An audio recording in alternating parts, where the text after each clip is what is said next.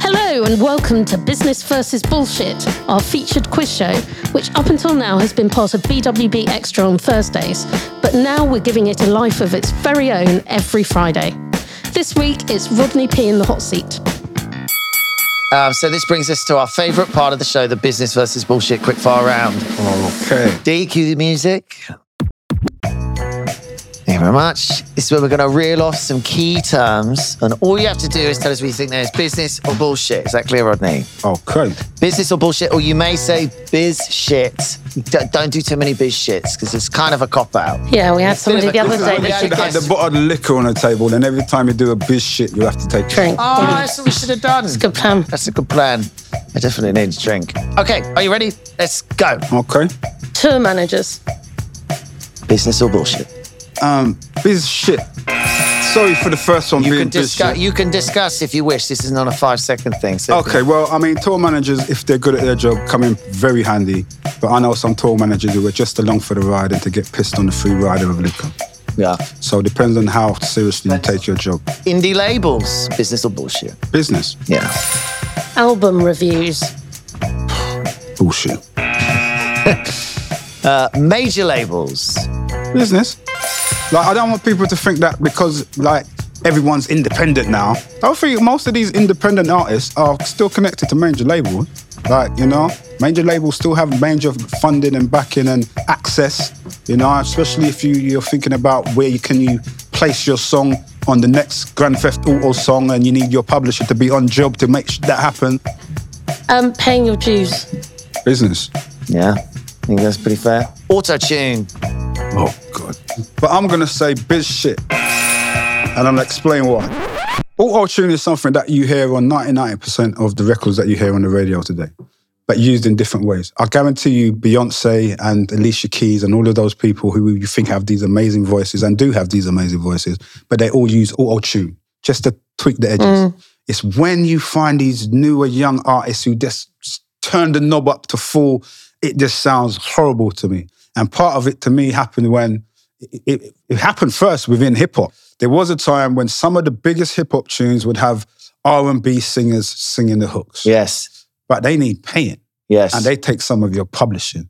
So a lot of the rappers said, "Fuck it, I'll just sing the hook myself.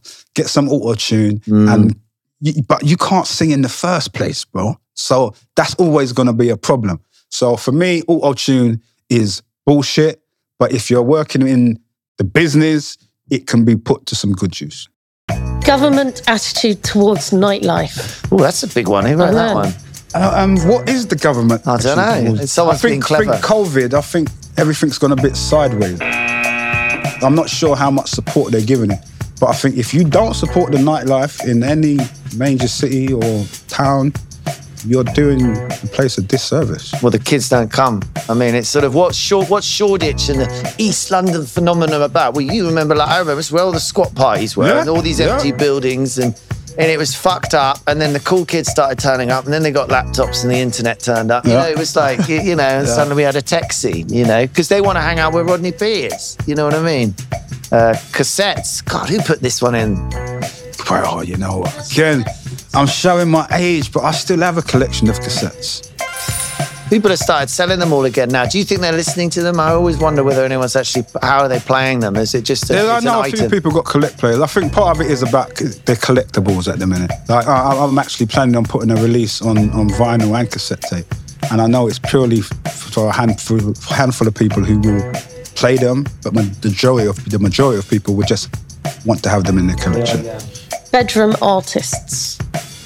Business, business. I think a lot of incredible artists have come out of bedrooms who would have probably you would have probably never heard of if they didn't have that technology to use now. And you can now run a successful business, you know, as some artists have done and been brilliant at building up their thing. Absolutely. Vinyl. Oh, business, man. Yeah, Business, course, course. I've no idea what this one even means. Breaking America. Oh, right, yeah. What does that? Do you mean it's- it's in breaking? British music. It's- breaking it's- into? Weirdly, American artists come here to, but anyway, you know. Yeah, what it it- I is. mean, it's business. It's business. But it doesn't have the weight that it used to have. okay. And, and I think there's a lot of English artists now who would say, fuck America. I can't, I can't be asked to go and tour for six months to artists who don't know who, they are, who I am and I'm already doing a fucking two million streams here and across Europe every week anyway. Let me go instead of going um, instead of going west. Let me go east. You know? No, that's east. That's west. Well, it's just, it's fine. Anyway, We're on yeah. a podcast, guys. Yeah. Sorry, Anyway. yeah, it doesn't But- matter. But I mean, for, for someone like me, I've been putting out records since the eighties. Yeah. And as much as I had an audience in England, there were times in my career I had a bigger audience in like France or Germany or Australia or New Zealand. So that has always been more important to me. Now we're in a time of the technology where actually there's a lot, there's a, a few more English artists who are moving towards America. And, I don't and even having know if success. Stormzy or the big names that have come out the new hip hop. Some of them have. Have they made? So- have like they made someone it? like Central C. I don't know. He's he's a he's a young artist, but he's he's really blowing in America. Like he, they're- these guys are doing huge shows. and what vibes? Is that a grime artist? He's, or- he's like a grime drill artist. right. Like the drill scene in the UK has really taken hold in America. So there's been a drill scene in America. The, the original drill scene, drill was a, a style of hip hop music. It started out in Chicago, Chief Keef and those guys. But then the English kids took it and reinvented it as the way English kids are so good at doing. And then the sound that they reinvented, then it was the sound that everyone took hold of. So like New York drill is based from English drill. Like the majority of American drill now is based on English drill. When you hear about like, there's Italian drill, Australian drill, European drill from every country, but it's all based on the English version. Wow. I didn't know that. Yeah, yeah, yeah. Quite good at that sometimes. yeah absolutely. Uh, last one, merch, merchandise, Business, business. business, and and easy business too. Nice. True. That's it. Thanks, Rodney. You've been absolutely brilliant. You got 2,326 points.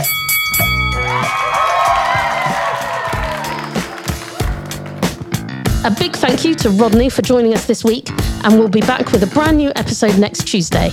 In the meantime, have a great weekend.